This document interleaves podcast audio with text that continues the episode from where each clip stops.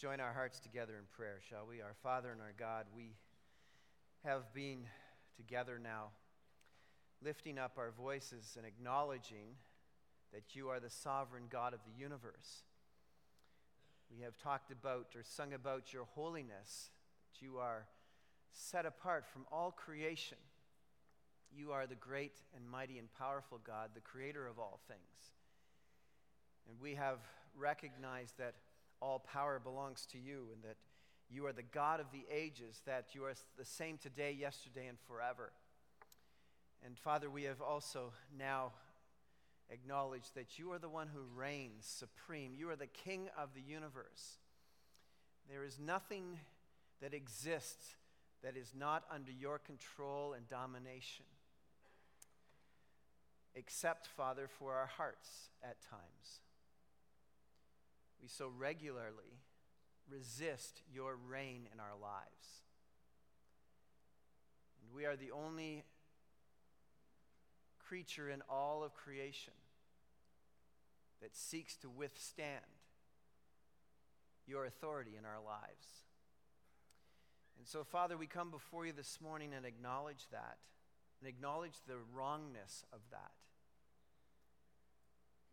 And our hearts really want, and our lives really, we really desire in our lives that we would be in step with the authority and reigning power of the King of the universe.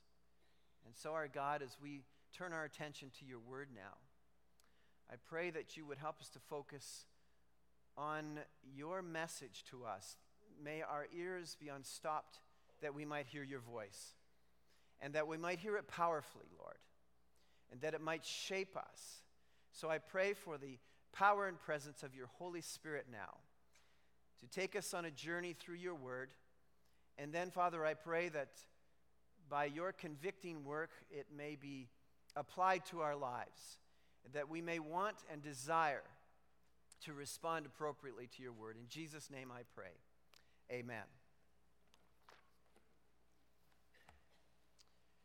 I want to ask you a question as we begin this morning, and I want you to think about it for a few moments and not dismiss it quickly, knowing full well what the right answer is.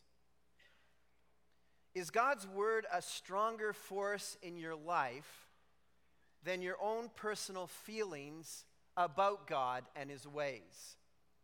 I'm going to ask that question again. Is God's word a stronger force in your life than your own personal feelings about God and his ways? Now, if you think about that for a few moments,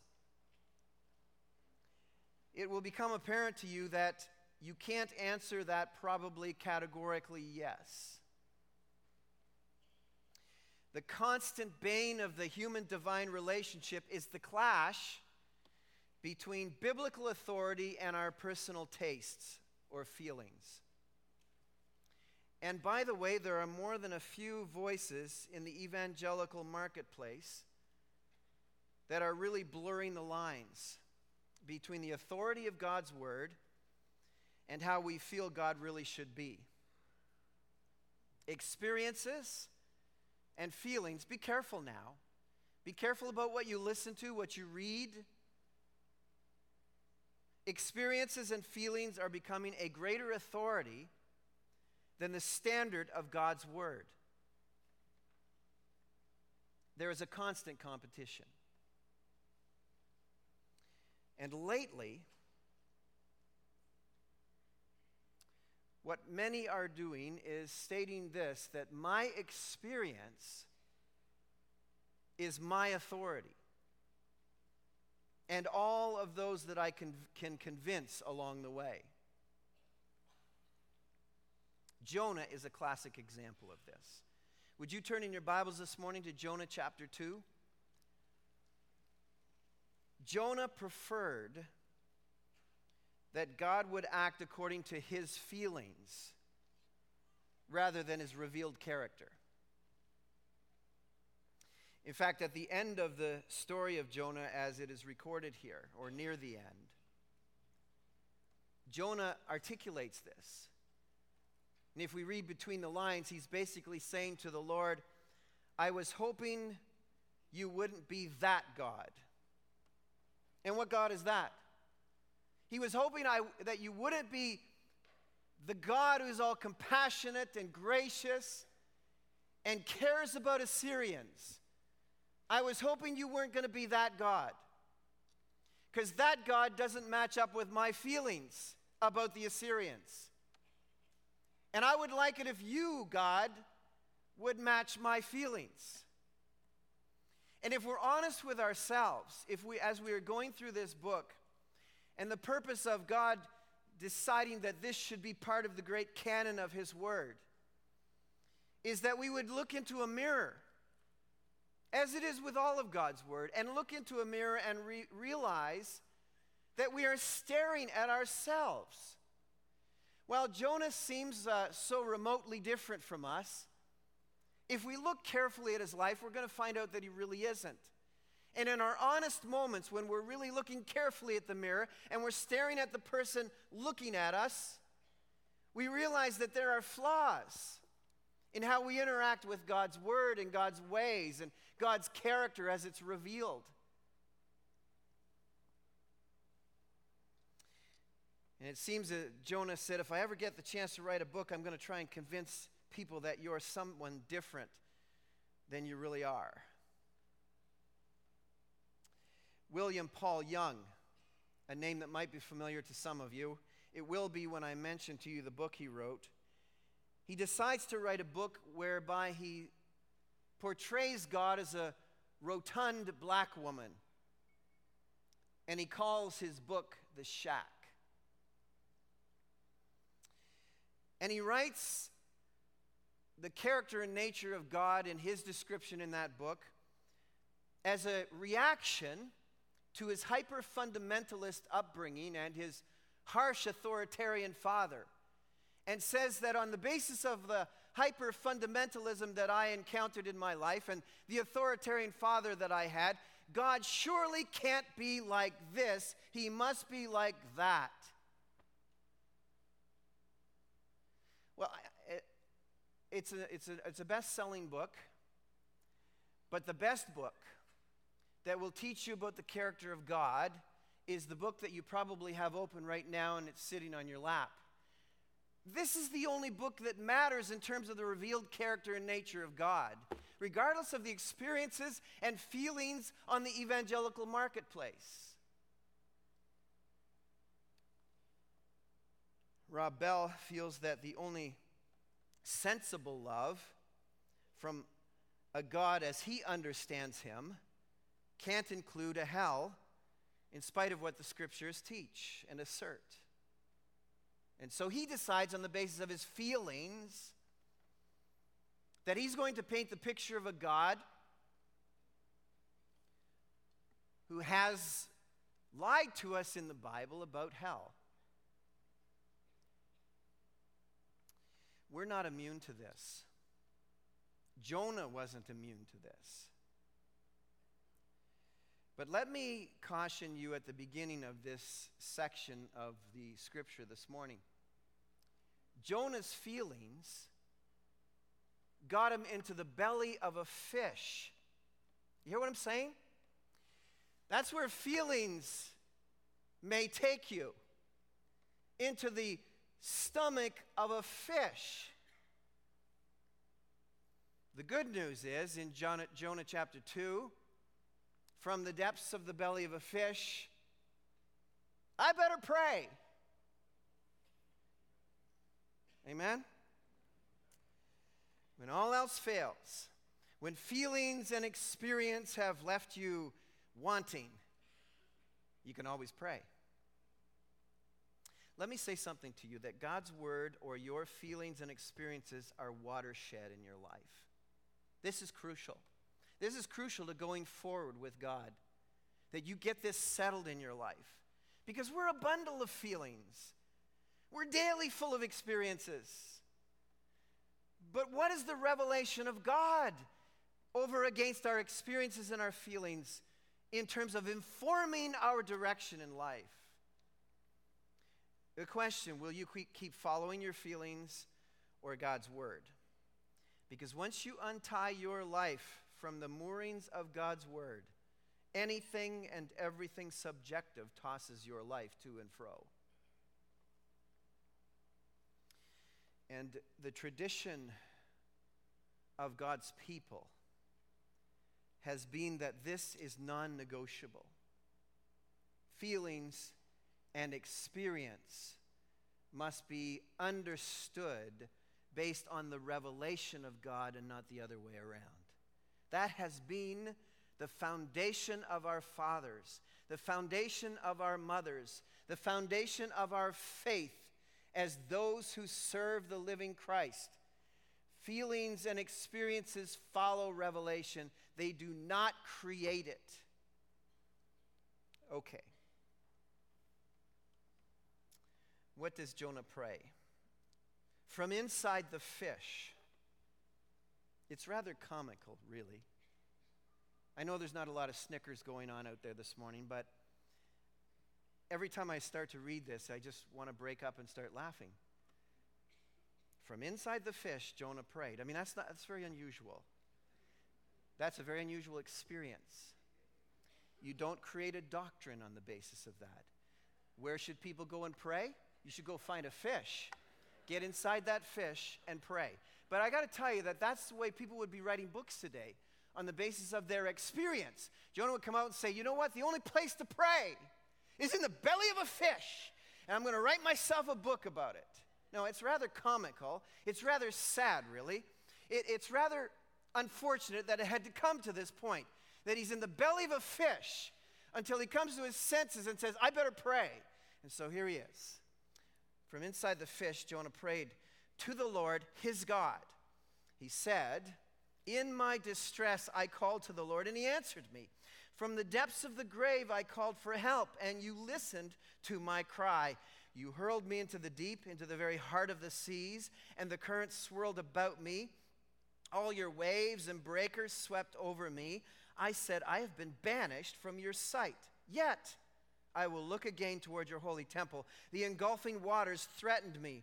The deep surrounded me. Seaweed was wrapped around my head. To the roots of the mountains I sank down. The earth beneath barred me in forever. But you brought my life up from the pit. Oh, Lord, my God. When my life was ebbing away, I remembered you, Lord, and my prayer rose to you, to your holy temple.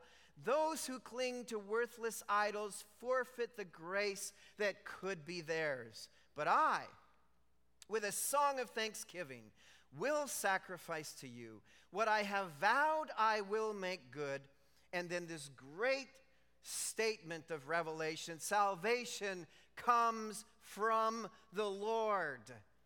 And the Lord commanded the fish, and it vomited Jonah onto dry land. And from that day forward, he would be known as the puke prophet.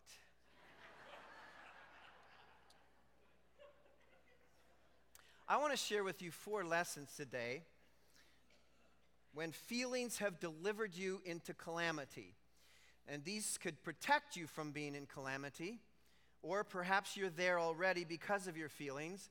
But I can tell you, if you are going to navigate the ship of your life based fully on your feelings, you are headed for calamity.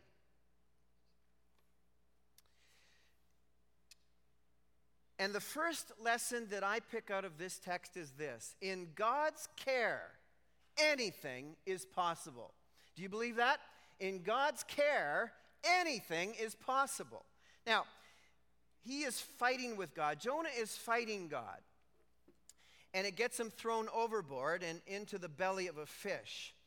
The normal rule when that happens is first of all, getting thrown overboard, the normal rule is you're going to drown. And we have this description of it sinking down, down, down, down. Remember what we talked about in chapter 1? We said that the direction of Jonah when he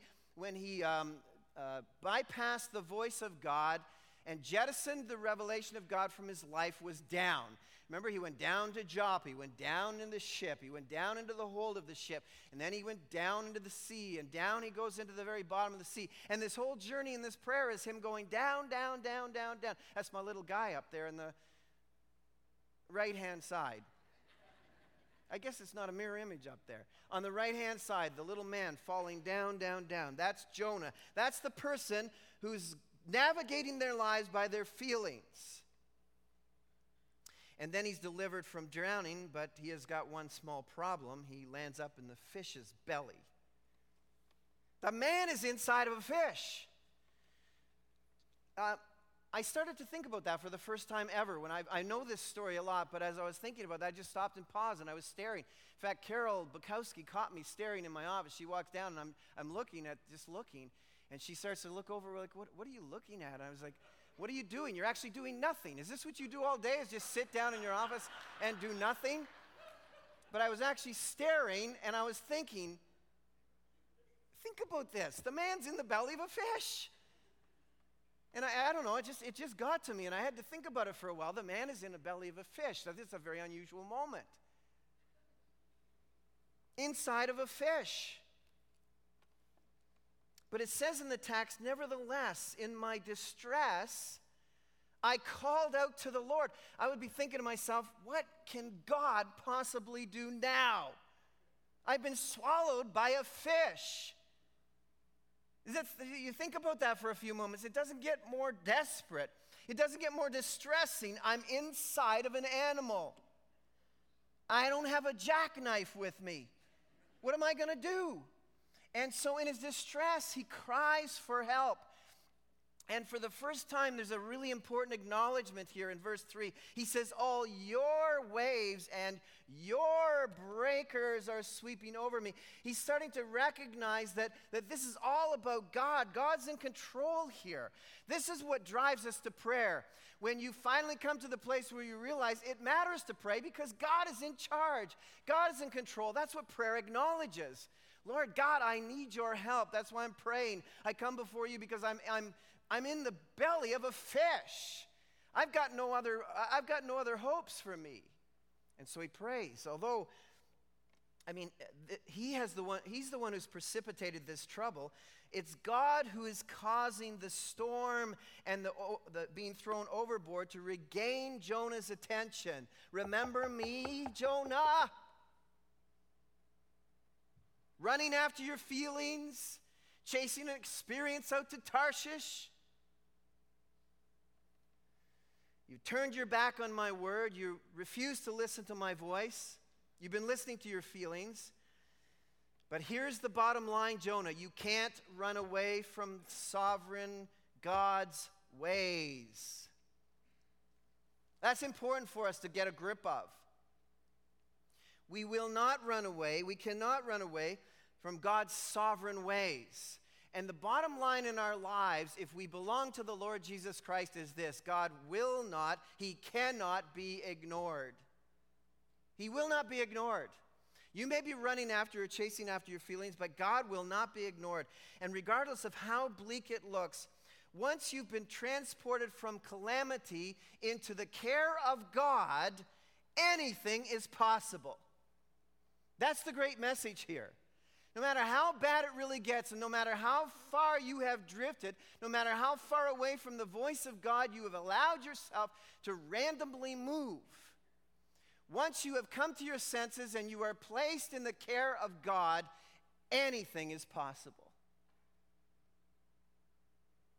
Even rescue from the belly of a fish. Now look at, Jonah's got no idea what is going to happen. He's going down, down, down into the water. And that's the essence of his prayer. Keep in mind, he's keeping us in prayer as if we're in real time with him. He says, in my distress, I started praying. So as soon as he went into the drink, and he starts to go down into the water, he starts to pray. And he's describing how he's going down while he's praying. I've been banished from your sight, as he's going down under the water. And he called out, do you notice, to a prayer-answering God and a God who listens to our prayers. He describes it here. I called out to the Lord, and he answered me, because he's a prayer-answering God. From the depths of the grave I called for help, and he listened to my cry, because he's a God who listens to your prayers.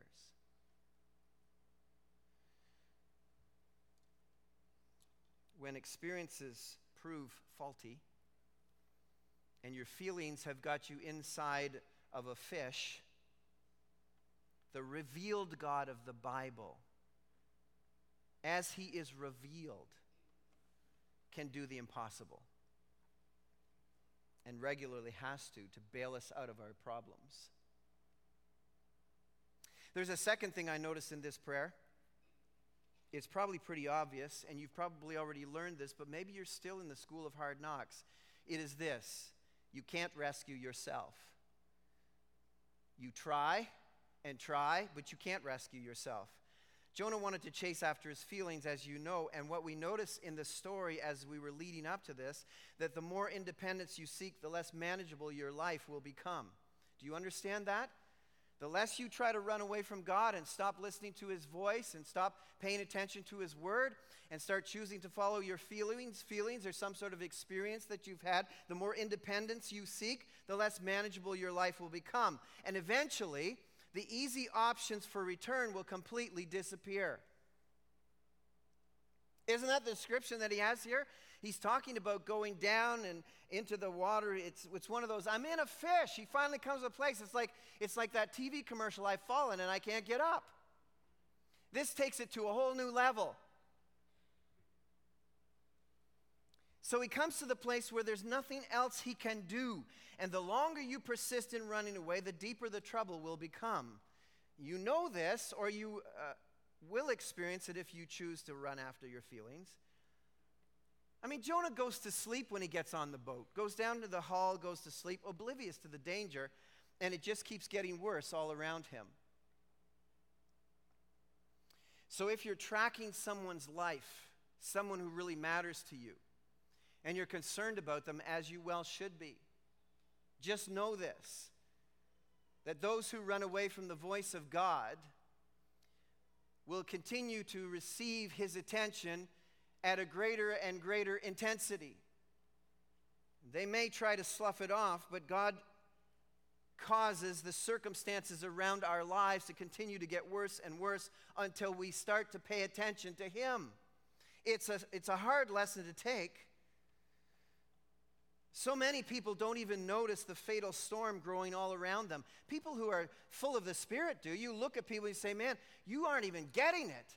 Jonah, do you not understand how bad this storm is up here? You're asleep in the hall. I mean, the captain came down to him. Do you not get it? It's a storm up here, man. We're all going to die. People who stop listening to the voice of God, they become completely oblivious to the dangers around them. Sometimes we have to come to those people and say, hey, wake up and look at it. Look at what's happening. Look what you used to have and look what you have now. Look at the way God used to bless your life. Look at the joy that you had in your life. Your joy's gone. Look at you, your countenance. You're sad. You're depressed. You're distressed. How's it working for you? Enjoying your life? And then there's a turning point. In chapter 2, verse 4, he comes to this dramatic conclusion, which is horrible for him to even think about. I've been banished from the sight of God. There's nothing worse than that. It's the opposite of blessing. Do you understand? When we are blessed by God, it means he's looking full face at us. He's turned full face to us. What Jonah is recognizing here is that God has completely turned his back on him. Or at least he feels like God has.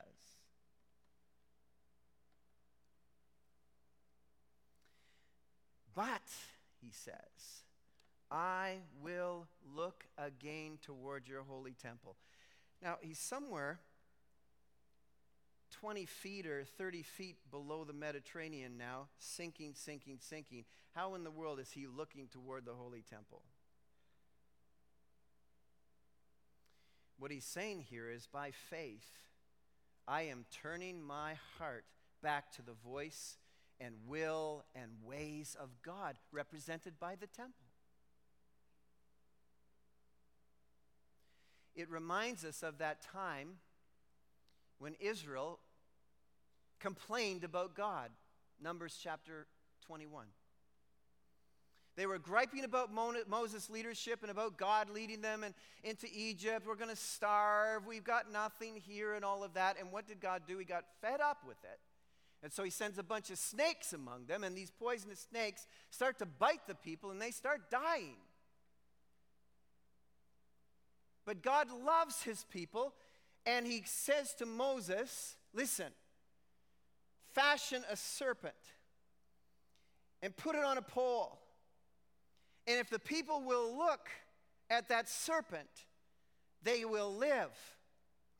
And so it was. He put that serpent up on a pole, and bronze, and he fashioned, and he put it up on a pole, and he told the people, if you look to God by faith, if you look to what God has said, if you look to that serpent, you will live. Look and live. It's the same as Jonah here. He looked to the living God for life. He turned around. Jesus reminds us in his teachings to Nicodemus, John chapter 3, that the cross was symbolized by that serpent on the pole. And if people will look to Jesus, they will live. That's the gospel. That's the message of the gospel. And so he turns here. He's in no state to get himself back, but he can look to God. He doesn't know how he's going to get out of this calamity. He doesn't know how things are going to be fixed, but he looks to God. And by the way, he looks to God before he gets swallowed by a fish. And we know this because he's sinking down, down, down. It says, now I'm being engulfed. Waters are threatening me. The seaweed is wrapped around. This is where we first got he's in deep weeds. All right, that's the first place it ever appeared in the Bible. This man's in deep weeds. And it's wrapped around his head. And then it says, to the roots of the mountains I sank down, to the earth beneath barred me in forever. As he's going down, do you realize he's going to the very bottom? And he sees the bars. You know, if you've ever been to the bottom of the ocean, there's all these sand ripples. He sees them, and they look to him like a prison. And he says, I'm going to be barred in this prison away from God forever. But you brought my life up from the pit because the Lord provided a fish to swallow him. He had no idea how he was going to get out of this. When your feelings are costing you your life and you've been forgetting about God, forgetting his word, you have an option to remember. Let me encourage parents here for a second. It matters. All these years you've invested in your kids, all the blood, sweat, and tears and arguments that came your way about church or whatever kids did for you, and you, or about family time around the Bible or prayer or all that kind of stuff, and you persisted, and you drove the Word of God into their hearts and into their minds. There might come a moment when they are sinking into deep weeds, and they will remember God. They will remember his truth. They will remember his voice. It will be their rescue because they will turn to God and hear his voice because you persisted. Because you were faithful to place the teaching of God's word in their hearts. Because at that baby dedication, you stood before the church and you promised that you were going to raise those kids to know about the living God. And when they chase after their feelings, when they follow after experiences, and when they find themselves in really deep weeds because God will not be ignored, then they will turn and remember what they heard about God. And they will look to him and live. That's the good message here. That's the encouragement here, moms and dads. Pay attention to this. Our culture around us is dying economically. It's dying physically. It's dying morally. It's dying in terms of human identity. People are confused about their own genders. It's dying about thinking because they have been relying on feelings and experiences and not the voice of God. How far down, down, down does our culture and society have to sink down to the bars of the sand at the bottom of the sea before they come to their senses and remember that there is a God in heaven, a creator God who cares? And I'm telling you that you are going to die if you continue to stick with your feelings over the revelation of God. And so there brings me to this third reality. You can't have your own way and God's way too. And this turning point in his life is key to that. One has to be forfeited. One has to be sacrificed, either your way or God's way. You have to come to that place. Which sacrifice do you intend to make? In verse 7 here it says, when my life was ebbing away, when I finally came to the place where I knew it was over for me, I remembered you, Lord. Sometimes that's how far it has to get. And my prayer rose to you, to your holy temple. But I, with a song of thanksgiving, will sacrifice to you. And so there is this turning point, and you better pick carefully in your life. The forces of your bad choices are only held at bay so long. How long do you think Jonah could live in the fish's belly before digestion started to take place? Now, by God's amazing power and strength, the man is alive for 3 days. So clearly God did something supernatural. Although I'm convinced he was very pasty white when he got thrown up on the beach. Can't even begin to think what Jonah looked like. Takes out a mirror and he's like, oh, I am not my usual pretty self. I'm going to be going into Nineveh as a very ugly preacher. The beginning stages of digestion have taken place. It's one way to go on a diet. But when you've been purposely muting God's voice in some area of your life, don't delay.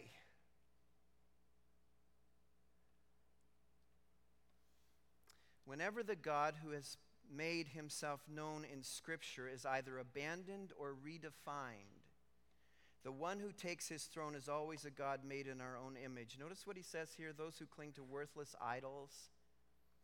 Jonah recognized at least some of the idols, but interestingly enough, I think he was just choosing to be theological at this point, but not really reflecting on his own life. And I'm going to share that with you in a few moments as we conclude. But he came to the place where he had to make a decision whether he's going to keep riding his feelings and deify his experiences, or turn to God from worthless idols. Whenever you hear people say stuff like, I believe, or I feel God will be okay with this, or I feel it's right for me, beware. Feelings are the religion of self, as this same author writes, Barrett. And Jonah picks God's way here for deliverance, and then he plans a thanksgiving sacrifice. He's promising that he's going to do a thanksgiving sacrifice. Interestingly, a thanksgiving sacrifice was when God's people got together because God had delivered somebody in their community, and that person threw a party for God's people, for the community of Israel. He'd throw a party, or she'd throw a party, and they'd testify to the deliverance work of God, and they'd all have a great feast together. That's what communion is. Communion in the New Testament context is God's people gathering around to testify to each other the story of God's deliverance in our lives. And we eat together. We drink together. That's what he promises to do. The Old Testament equivalent of communion. Because salvation comes from the Lord. It's a surprising act as we encounter it here. A surprising act of God's grace, because Jonah didn't deserve it. None of us would think he deserves it. It doesn't come by a tidy set of rules when God rescues and saves. We never look at people, although we do, and say, well, they're too far gone, or they're too bad, or or haven't paid enough. And that's regularly what people say. God would never save me. I have faced so many people who come and say, I'm too bad. God could never save me. I've been too many places. I've gone in too many directions that have been anti-God. He could never save me. I haven't paid enough for my sins. Wait a second. You won't be paying for your sins. Jesus Christ paid for your sins. We don't earn our way back to God. Salvation is an abrupt act of God's grace. Salvation comes from the Lord. Those three candidates this morning who testified to salvation. It was abrupt in every case. God decided to save them and saved them. Salvation comes from the Lord. What a great statement is made here. And then the fish, it says, commanded by God, coughs him up on the beach. You know, there's a great irony here. Do you catch it? The fish is obedient. The prophet is not. There's something wrong with this picture. This crazy, dumb, big, fat fish in the Mediterranean is, yes, God, whatever you want, God. You know, all of creation obeys God, except us. We're the ones who disobey God. The waves were doing exactly what God wanted them to do. The wind was doing exactly what God wanted it to do. The sea was doing exactly what God wanted it to do. A fish was doing exactly what God wanted it to do. A prophet wasn't doing what God wanted him to do.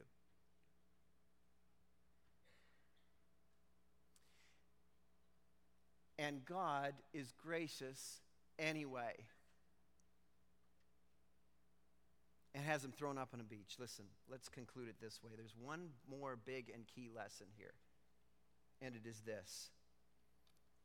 God will save you in spite of the great distance your feelings have yet to go. I'm not anticipating that I'm speaking to a crowd of people who are going to leave this place and the feelings that they have in opposition to God will completely be eradicated, although that's God's will for you. If you're paying attention here, you're noticing that there is something glaringly missing in this prayer.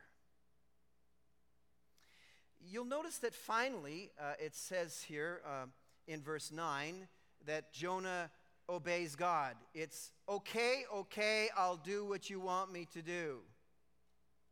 That's my literal translation, or I should say my paraphrase translation, of what I have vowed I will make good.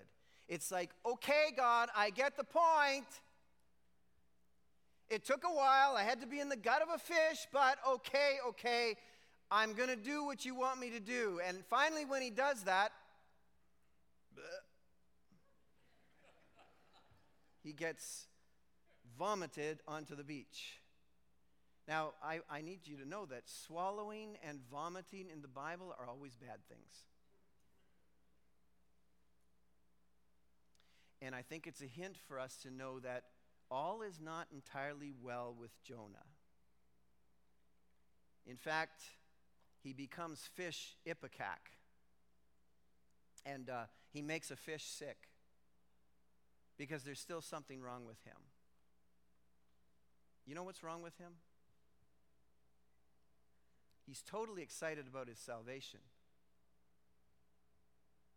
but he's not the least bit remorseful about his disobedience to God's word.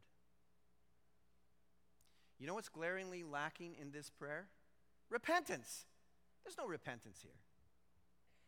He's just like, thank you, Jesus, for saving my skin. But now about this little assignment you've got, okay, I'll do it. But I'm not going to like it. Listen, the definition of repentance is turning from worthless idols, one of the top ones being me, myself, and I, and turning to God. Now, he has turned to God, but he hasn't turned away from himself at all. He's still Jonah, the selfish prophet. Imagine. After all of this, and by the way, God knows this. God's got him in the fish's belly, and he knows that this guy is not going to be changed when he gets thrown up on the beach. He's still going to be Jonah, the guy who's really thankful to God for his own salvation. And we can look at this picture and say, what a rotter that guy is. The truth of the matter is, if we look deeply into our own hearts, for most of us, that's what we're thankful for. We're thankful to God that he saved us. But we're not really turning away from our self-centeredness. We're not really turning away from wanting it my way. We're not really turning away from our feelings, and when the feelings clash with God, we go our feelings' way. But, oh, Jesus, thank you for my salvation, and we'll come in here and sing praises to God. So Jonah is grateful for his salvation, but not remorseful about resisting God's word. And Jonah is thankful for his salvation, but not for his assignment. You know what our great commandment is? I love myself with all my heart, mind, soul, and body. And I love my neighbor if my neighbor does everything the way I want them to do it. That's our great commandment. But oh, I love Jesus. Oh, how I love Jesus. I love Jesus. Why do you love Jesus? Because he saved me, and I'm going to go to heaven for eternal life. Well, what about your neighbor? Did I mention to you that I love Jesus because I'm going to heaven? And what about your neighbor? They're not going to heaven. What about that person who you don't like?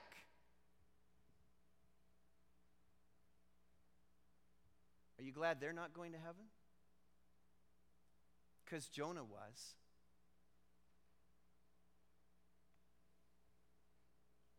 Nothing had changed in Jonah's life except God graciously saved him. Now, although Jonah is on mission, he also is God's mission. And so are you, and so am I.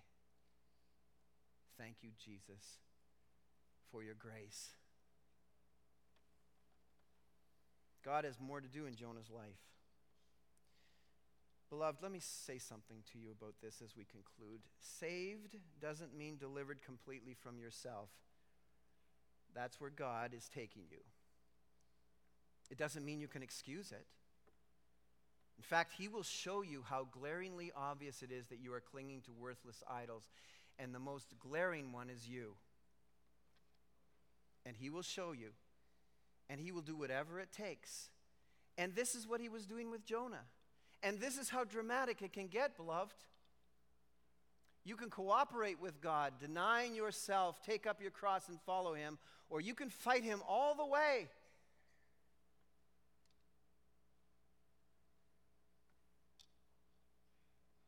Praise doesn't presuppose absence of doubt or fears or objections. Who hasn't questioned who God saved or kept or who God took away? My heart will choose to say, blessed be the Lord, the God who is good. So let me ask you as we close, what is winning in your life? Feelings or God's revelation?